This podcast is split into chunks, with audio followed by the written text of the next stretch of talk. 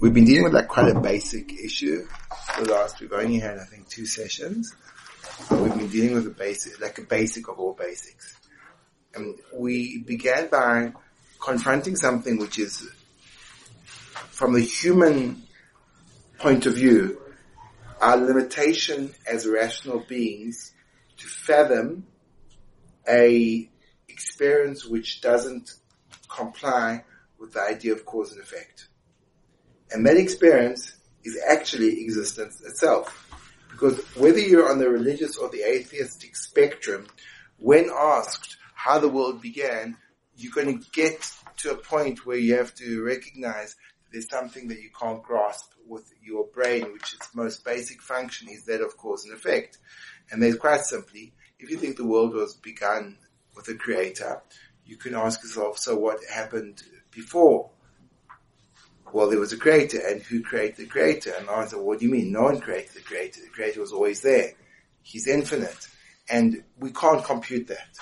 But even if you're on the side of the, the atheist, and you ask, well, how did the world began? And they'll answer you the world, the Big Bang, or what was before Big Bang? Well, there were all these atoms in the universe, which in a very uh, productive climate kind of conspired to Big Bang. So you okay, well, what happened be- before? Who made the atoms? Where the atoms come from? So, well, they're always there. Other words, they're infinite. So you get, you get them basted with the same problem, whether you're, it doesn't really matter about your religious affiliation or not. It's a human problem that the nature of existence is a mystery. It is a mystery, not that it's a mystery we can resolve. It's a mystery we can never resolve given the limited faculties that we possess. And the limitation of our faculties are the fact that we can only intellectually process certain logical constructs. The most fundamental being that of cause and effect. And therefore, when exploring the idea of godliness, uh, which is the being that's behind rationality, we really can say or do or comprehend nothing. So once we, let's say, are on the path of spirituality, the being we're trying to connect to is the being that has no point of access to us as human beings. We can't get anything about him. Nothing. Absolutely nothing.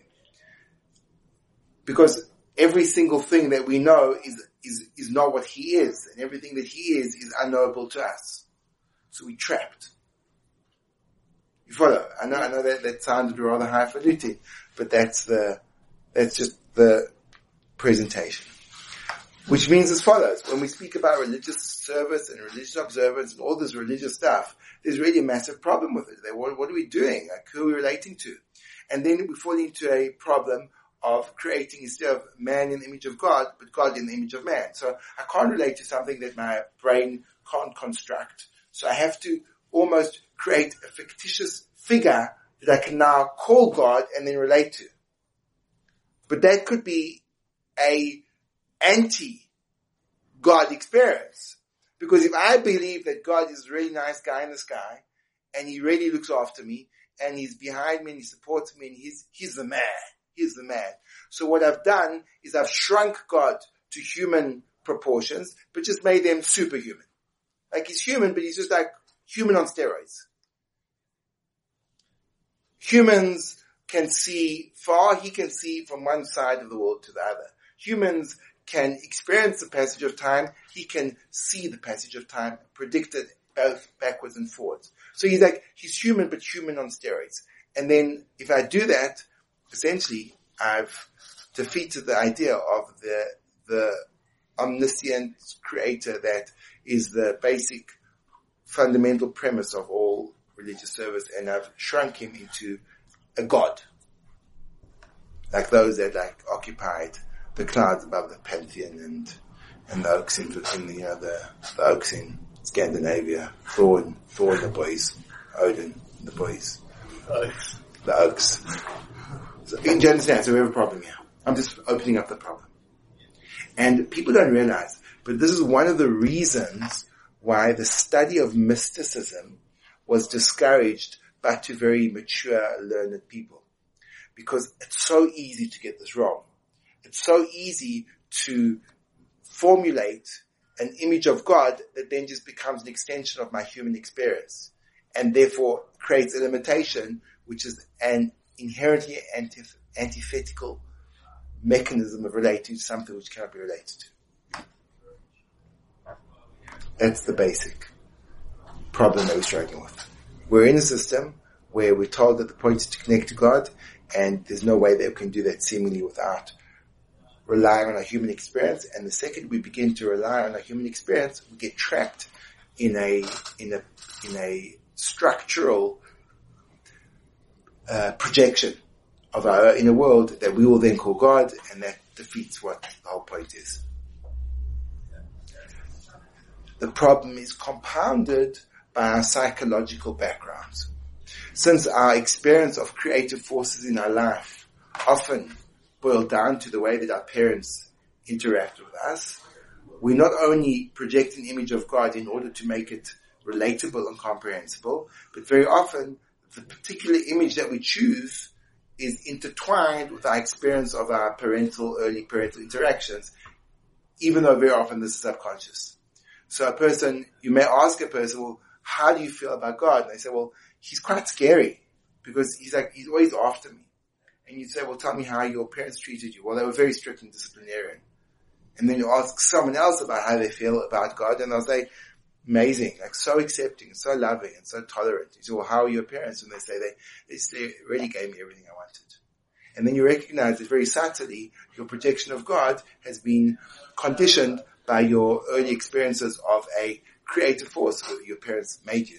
And then they guided you and they gave you everything you've got in a way that they, in their particular parental, parenting style chose. And that becomes your internalized perception of what God is, which is again, just a projection. So how do we really connect to this reality called the Bor Olam? It seems an inaccessible point. That's that's our starting point when we speak about Elul you're gonna close to God. One second, what are you talking about? What is this? And very few people like break it down to this fundamental level and they just start, you know, on rung 972 and not recognizing that, hey mate, you know, this, this ladder has a first rung as well. The problem and therefore when the Ramchal, Reb Moshe Chaim Luzzatto begins Derech Hashem, he defines God. Because another point we made was that you can't believe in something you can't define. So let's define God, Olam, Hashem. And he defines him in the following way. Motze Rishon, he's a first, a primary cause, Kadmoin, always was, V'nitzchi, always will be, V'hu shehimtzi umamtzi komash nimtza v'metzius and he brings into being, brought into being, and brings into being everything that reality is comprised of. So our definition of God is really very ethereal. It's very not personalized. It's, he's the whole ketut. In other words, he's everything. He makes the sun and the moon. Not that he made the sun and the moon and then went off chilling. That every aspect of our cosmos has an energetic soul that drives it, whether it be the table or the sun. Just like the table is right now majority open space. This table, Ben, feels pretty solid, right? What's the, what's the major component of this table? Air. Emptiness. Emptiness, or air, emptiness. But there's a lot of molecular movement, which is not visible to the eye, that's giving us an experience of the table as solid. But really the table is just energy. Energy manifests in this particular form. So, for want of a better analogy, the energy that's driving this table to be right now, we call that the Bor Olam. We call it that, that. That's what we call Hashem. And everything in our world has an energetic driving force and that driving force is the Bor Olam, whether it be the table or bookshelves and everything combined. So underneath this world is this power that's almost the on switch, the electricity that gives the movement to everything around us. And if you unplug the switch, everything just absolutely disappears into nothingness. So my definition of the Bor Olam is he always was, he always was, it will be, and he is the creator in the present as well as in the past, and he's making this whole thing happen. And were he for a second to withdraw, so reality, the universe, everything in one millisecond would disappear into nothingness. Now that idea is so large and so grand, it's very difficult to relate to. But it's a fascinating definition of the creator and so much larger than the big guy in the sky that, you know, gives me a tip if I do a mitzvah. Oh, nice, nice work, boy. Shachris. Well done. You with me? Yes, Ben. What, Ben? Tell me, Ben. You're saying that like, like at the top of the table, there's like all the molecules, whatever, that are constantly moving. and it's like looks solid to us. That you're saying what causes them to move is energy. So is like the spiritual energy that manifests in the physical, or is it just like that, Well, yeah, that- that, scientific understanding of like those molecules moving for energy is actually what Hashem is? No, there's nothing that Hashem is, but that, that you see that the world has an energetic soul, as it were. That the world is not a static thing. It has a constant input. There's a constant input of energy in every single thing that we experience in the created world. So I'm just drawing that as an analogy to just like we can relate on a, um, from a scientific perspective to the nat- notion that even though we perceive the world as things are static, they're really always in movement. Nothing really stops moving, even for a millisecond. And the thing that is moving is this energy that drives the whole world and everything, area, my words, your head, the tree outside, all it is is just a different manifest, manifestation of a kind of energy. And the origin of all that energy in all its different forms is our definition of Hashem. So that's what I'm saying. How is because our definition of Hashem is a completely spiritual being, and our definition of energy is Well, one, one second before, before you include me in you, your, your owl. I mean, okay. It just reminds me of the story. Sorry, the story, Ben. yeah, You remember? Yeah, I got it. I got You, it. you, no, let me tell the story, okay? I'm going to tell the story. So there's uh, the Lone Ranger. He's galloping uh, along the plains. He's got his faithful Native American helper. And they're galloping, galloping, galloping. And then all of a sudden they look behind them. They've been surrounded by the Apache Indian tribe. And they don't know where they're going to go. And uh, the chief issues the war cry. And they poise, draw the arrows ready to shoot. But then the chase begins. And he takes off on his stallion.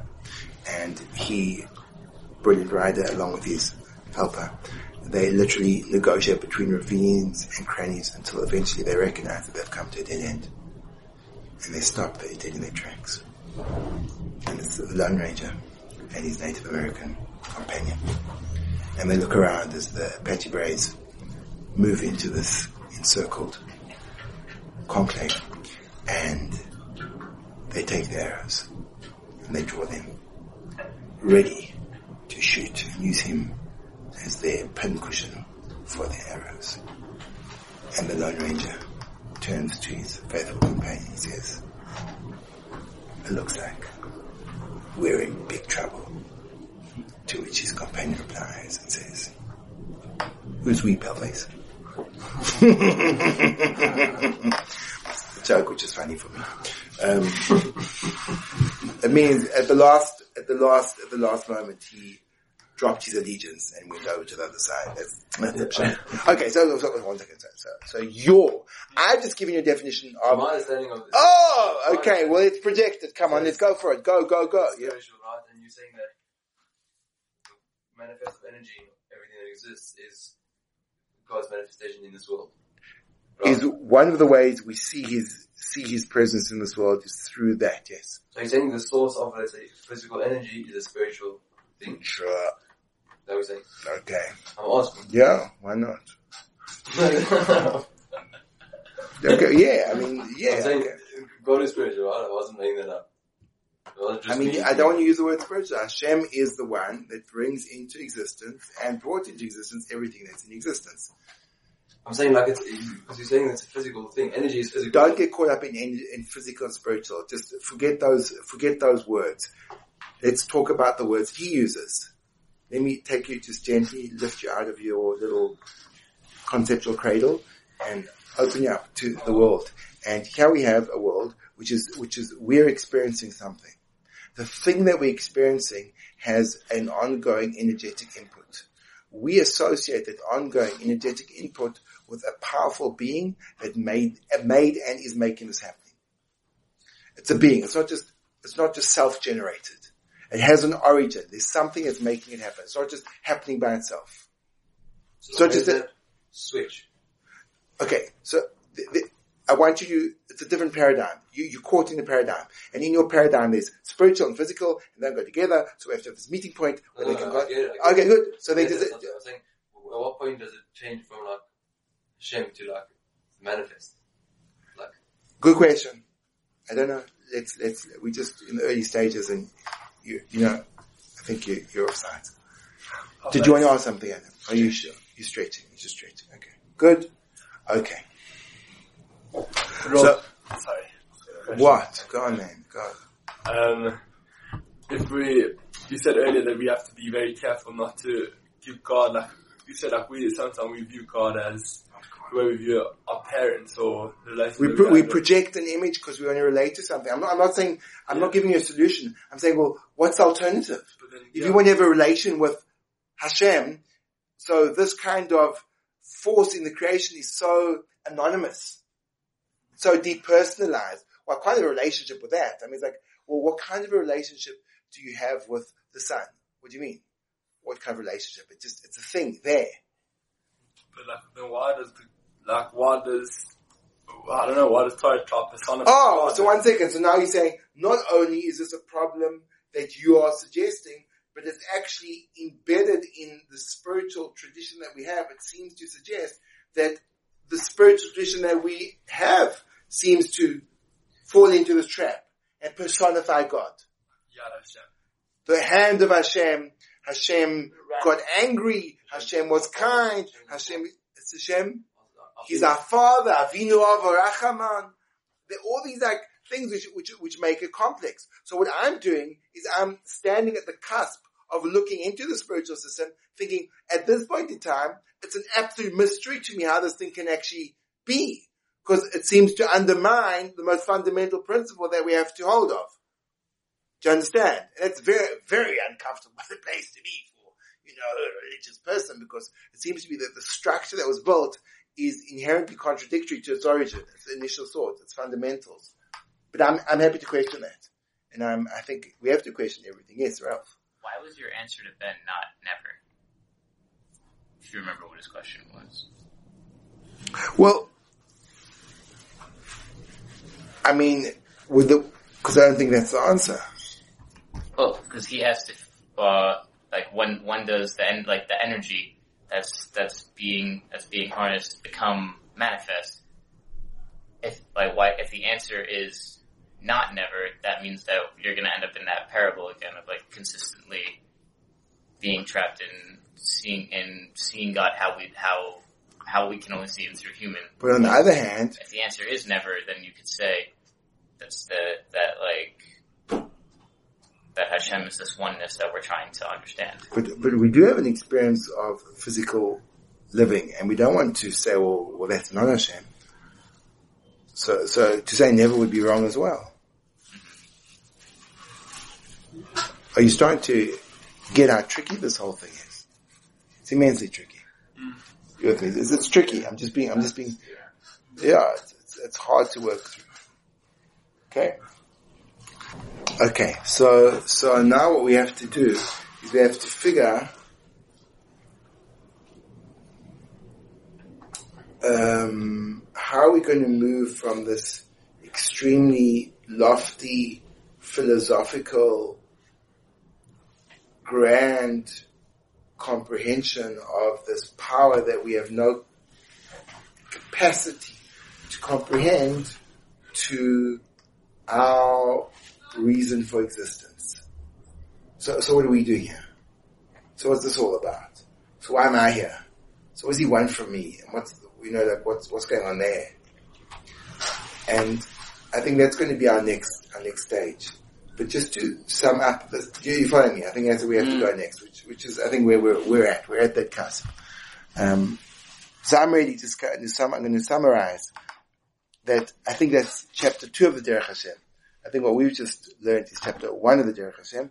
We're going to be moving on to chapter two. So I'm going to, I'm going to sum up the kind of, um, attributes or definitions that he says, well, when you believe, you know, if you, you can't believe in something, you can't describe.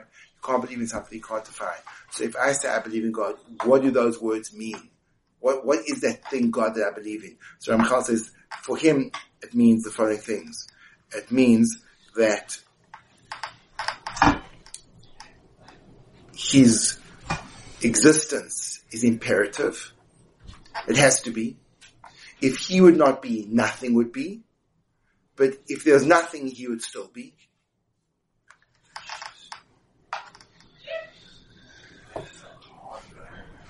It's absolutely his existence is independent of anything and everything is dependent upon him. His reality is not complex but simple, which means it's not a number of different things, it's a single thing. Because if there'd be two, so then it wouldn't be all powerful. It has to be one. And everything that is manifest in the world is directly related to him. And then once we have Everything? Okay. That. that, once we have that, we've already examined Hashem, but we've examined him outside of the realm of the world. It just is. That's what he is. And what he is is just like this, these very kind of lofty descriptions. But what we're going to go now, which is when everything that we practice and engage in from our human limit, limited perspective is what happens when that grandiose being, as it were, interacts with our experience of reality? And how can we use a method of spiritual apparatus to approach it in such a way that we don't undermine those principles, but yet we don't remain isolated and just randomly floating around the world, but develop a capacity to connect. And that's going to be the part, point of chapter two, and chapter two begins with a description of what's called, so then why is there a world? In other words, why is there a world? Well, you've got this creator, he's absolutely perfect. According to our perception, there's nothing he lacks. According to our perception, there's nothing that he doesn't need. And yet, now world comes into being. Where did that world come from? So what we're going to have to do at the minute we start to discuss creation, we're obviously going to be bound by limitations and structures and all that stuff. And so the question I'm going to leave you off with is given this exceptionally lofty definition of the creator and the affirmation that the world does nothing for him because he's beyond even what we can comprehend. So then why is there a world at all? Why should there be? In other words, what's the purpose of creation? What is this world about? And obviously when answering that question, the answer is only ever going to be an incomplete answer because it will only be the purpose of creation from the perspective of the creation, not the perspective of the creator. Because as we have affirmed in the original point, the creator has no definition that we can even begin to comprehend. But we can comprehend because he created us what we can get from the creative experience. Okay, so I'm going to leave you off that thought, and want you you know, what, what, what why is there a world? Why is there a world? I'm, I'm, working with the spiritual system that there, there's a powerful creative being, but why would the creative being activate a creation? Why would he do that? He lacks nothing, um, and therefore, what's going on there? And that's, I think, it's a good place to to, to stop and allow time to ponder.